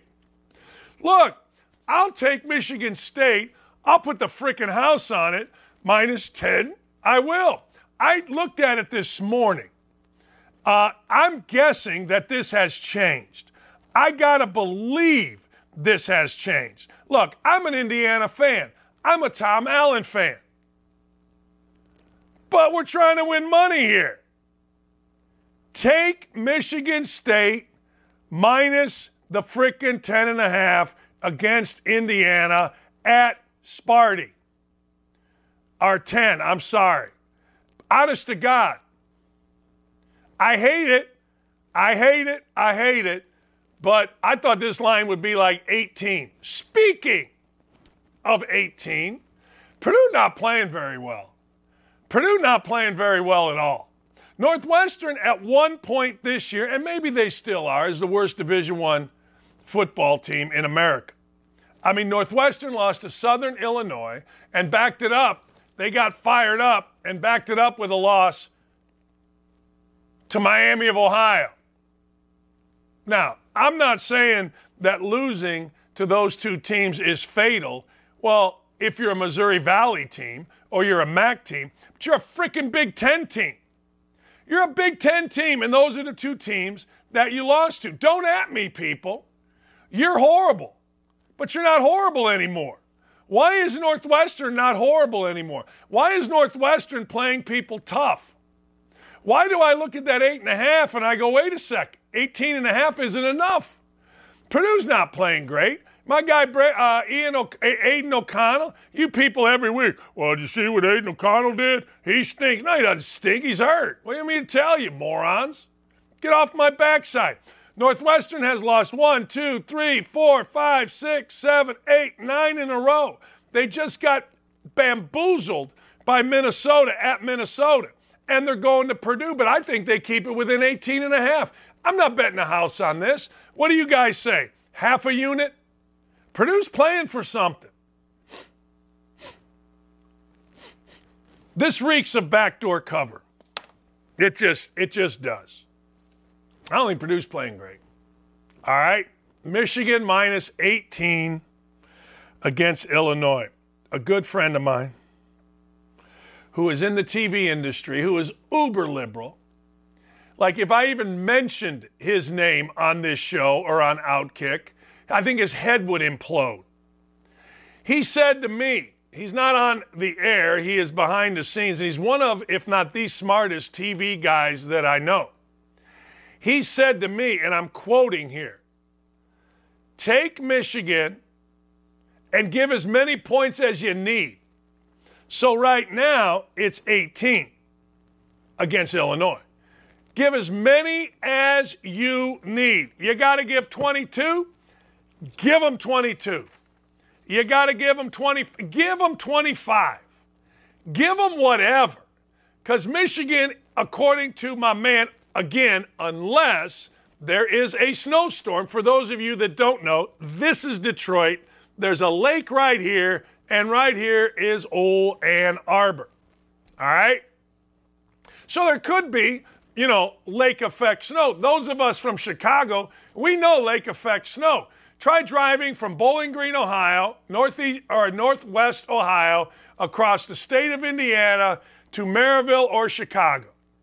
You get about halfway, well, maybe a little more, and you come to a town, an idyllic college town, you think, called South Bend, Indiana. The Elkhart South Bend, Indiana corridor on I 65 is the worst stretch of driving in America in the winter non-Montana, non, uh, non-Montana, Utah, Wyoming division. All right. Second worst, Detroit. So there could be a snowstorm. No snowstorm, cold, I don't care. But if there's no snow, uh, Michigan is going to win this game by 610. So if the line goes to 611, I'm not taking it.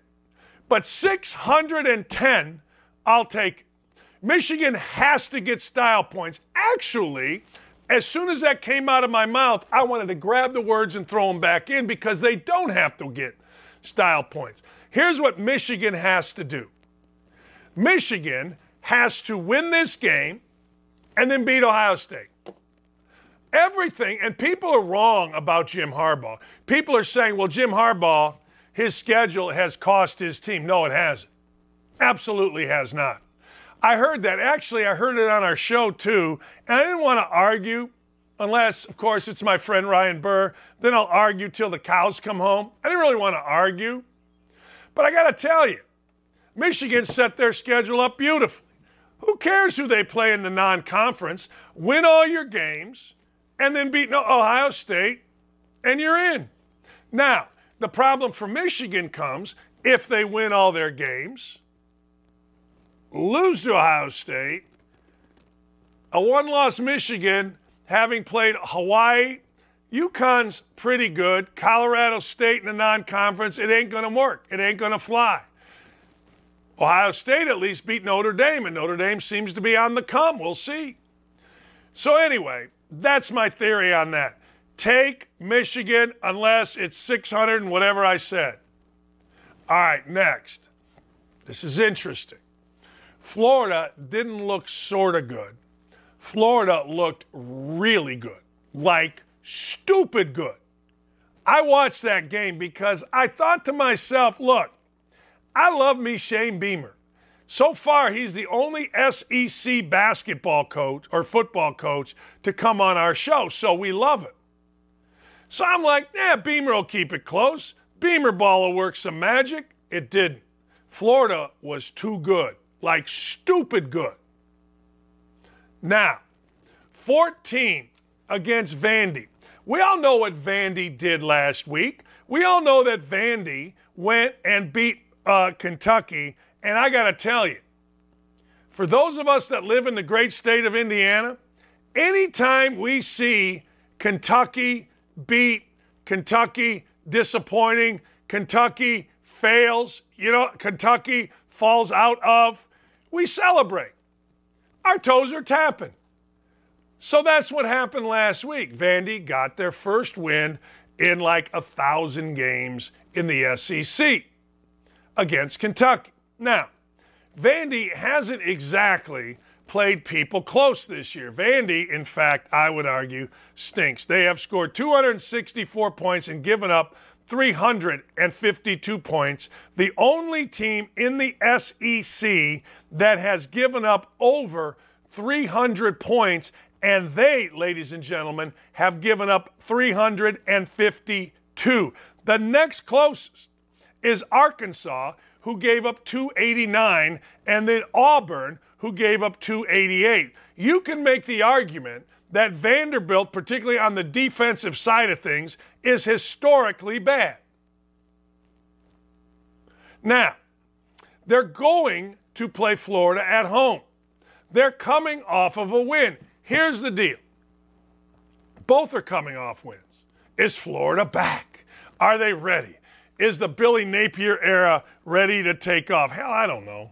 But I know this they weren't kind of good against South Carolina. They were Urban Meyer, Florida, good against South Carolina. They've won two in a row. They're going to Vandy. Look, guys that are used to losing can't usually handle winning. Let me say that again. Teams, fellas, players that are used to losing generally cannot handle winning. So you just want. I like your coach at Vandy. You guys are smart guys. You're not fools. You're not running around campus tearing it up because you got one win in 100 years in the SEC. You're smart people. You're smarter than that. But can you really, really get it going again? I don't know. Florida, they lost bad late against Georgia.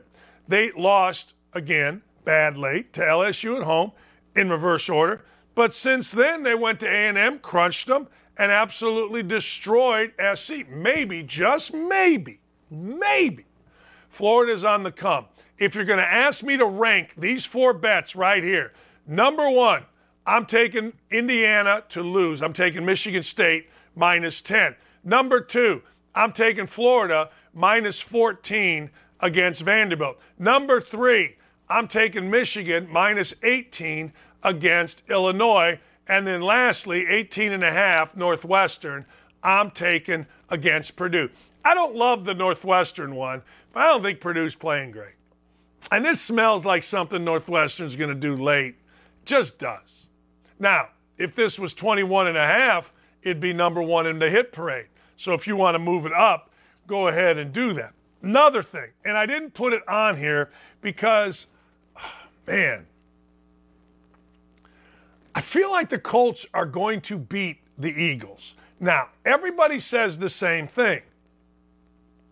NFL is really hard. It's really hard. And I agree. It's really hard to bet. It is. And I'm not sitting here telling you that I think the Colts beat the Eagles because Jeff Saturday has some super sauce. I'm not saying that at all.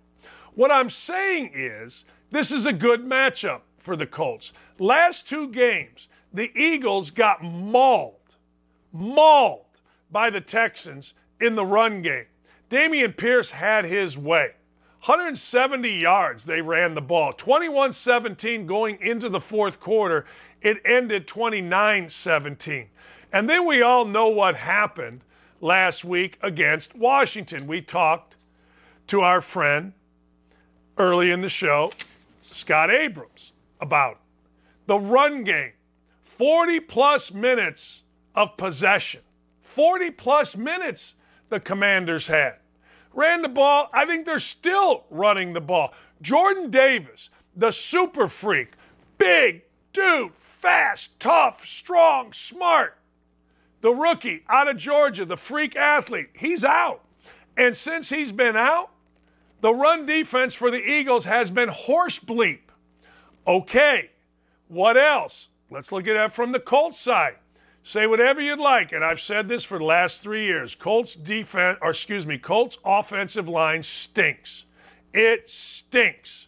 It stinks like what just happened in that back room. It stinks. But I got to tell you, got better last week. Is it because of Jeff Saturday? I'm not really sure. But I will tell you this Jeff Saturday, as an offensive line coach, has the respect of the offensive line. They have a running back, Jonathan Taylor. First time all year, first time all year, Jonathan Taylor felt like during the game he was going to break one.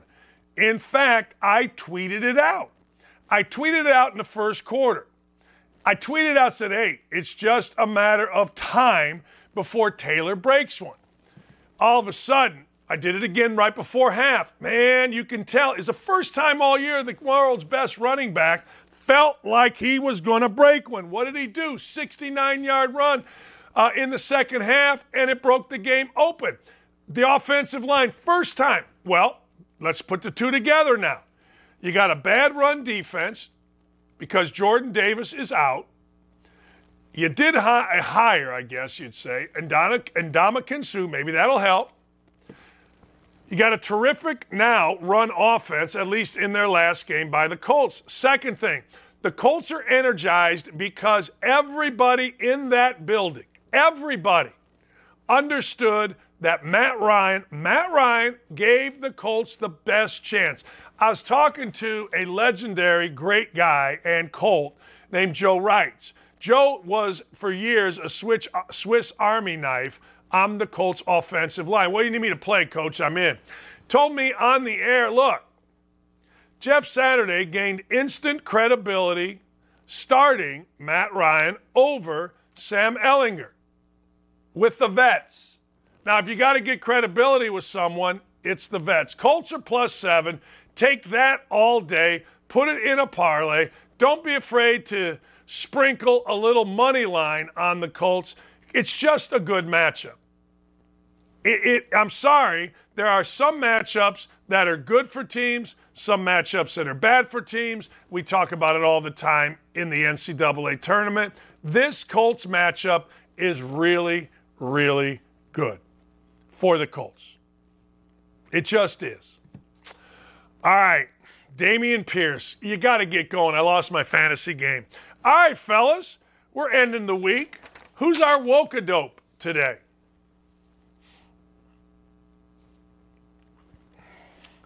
Oh, yeah.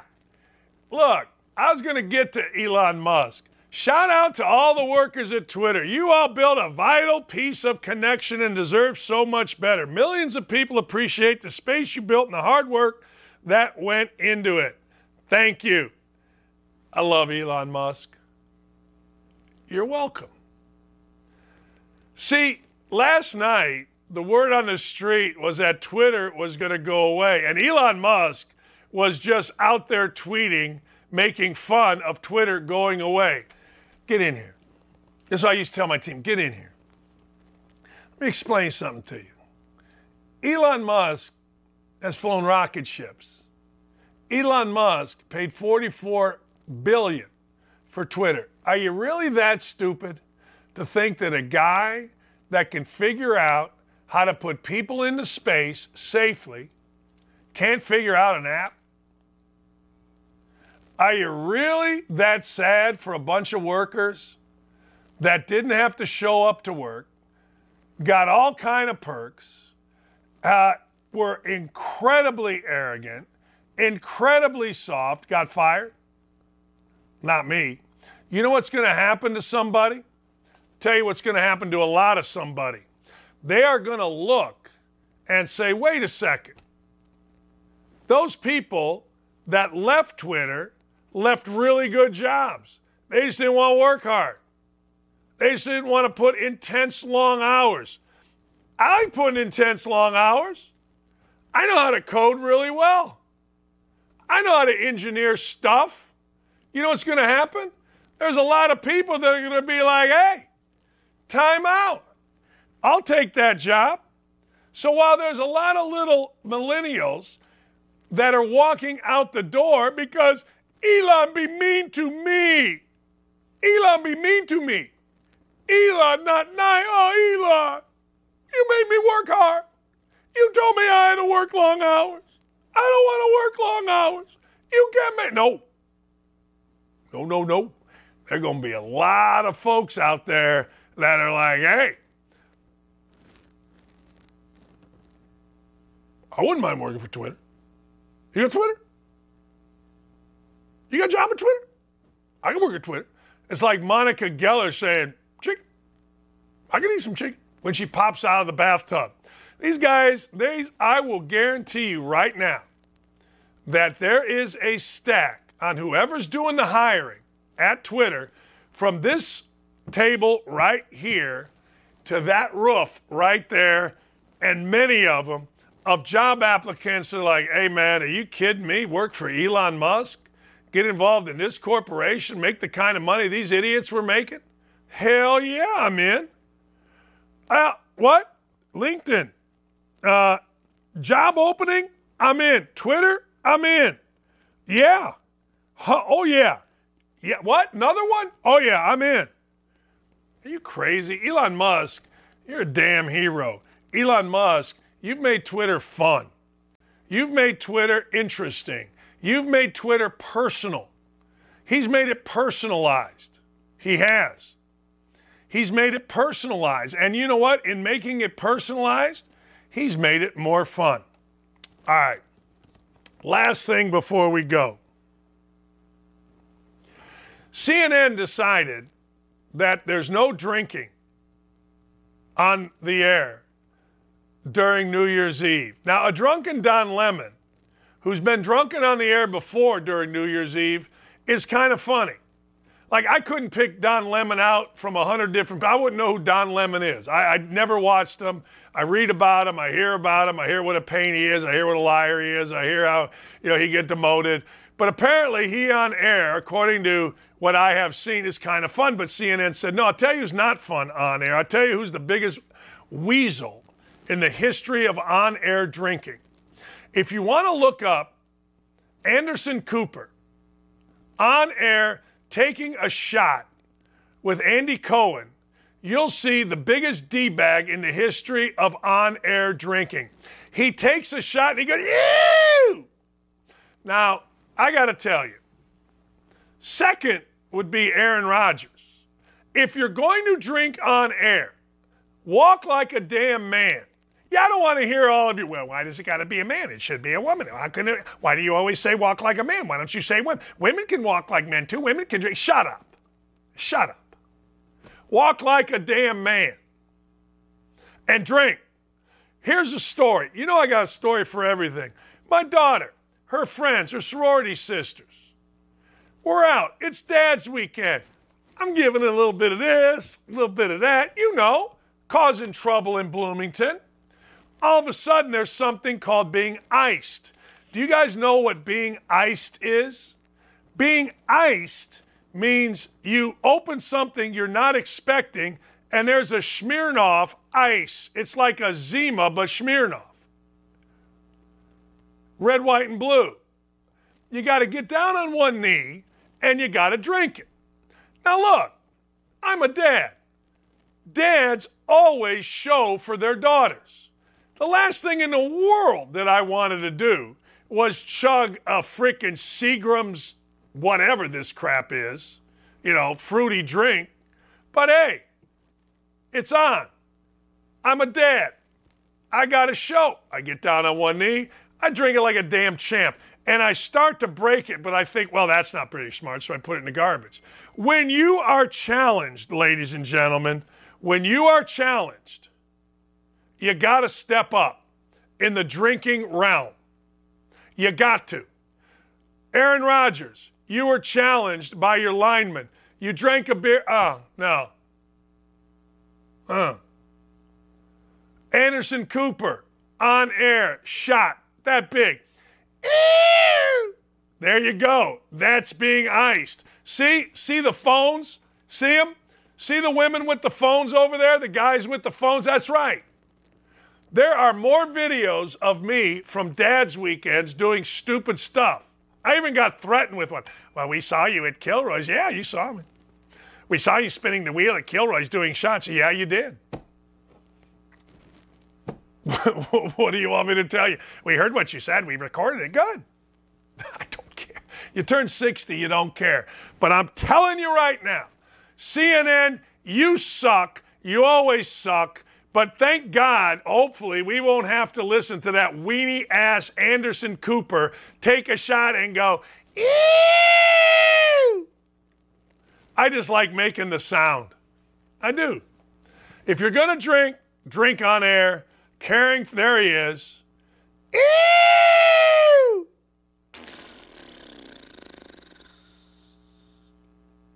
Walk like a damn man. Jeffrey Burns says Dan Dakich is killing it today. Walk like a damn man and mention getting iced. The king of the internet. You dropped this, sir. My crown. Well, let me tell you something, Jeffrey. I've always got it close, baby. You know the rubies on the front. Wait, I can never tell. There you go. This is for you, Jeffrey Byrne. This is for you, my friend. I thank you for listening. But you're right. Walk like a damn man. I'll take a picture. That's right. And I'll post it because this show is interactive. You're damn right it's interactive. And I stopped Michael Jordan. Look at Jordan. You think he could get past me? Let me tell you something. We kicked his ass. And then that, about six months later, played him in golf. Kicked his ass. You know what else I kicked him? Look at the hair on both of us. Some men right there. It's two men going after. See the guy with his mouth open, top right? That's Joe Wolf, first round pick. This is one of those who doesn't belong in that picture kind of pictures. I got another one. It's me, Bill Self, uh, Jim Boeheim, and Roy Williams playing golf. I always put it up. I go, who doesn't belong in this picture? Those three, because I'm the king. That's right. I thank everybody. We had a great week. It might have been our best week in terms of views. Aaron, you're just killing it. Dylan, you're sensational. Ryan, thank you so much. You're awesome. Cahaley, can't thank you enough. Art Davey, Corey, I don't know what you did to my little room here, but it has made all of the difference in the world. I got to tell you, we've had a great week.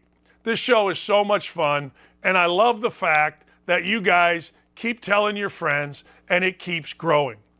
Thank you all so much. Have a wonderful, wonderful weekend. If you want to catch this act, those of you on the YouTube chat, I got to do the show from home. I'm having a little trouble with my car insurance. It's unbelievable. Anyway, catch more. Outkick.com, Outkick 360, Trey, Tommy, uh, not Trey, Clay, Tommy. Next week, uh, Alexi Lalas, right before the 2 o'clock game with the uh, English. He's going to join us. Urban Meyer, 7 0 against Michigan. We got to get Clay Travis on here. We're going to have a monster next week. Thank you, everyone. The king is out.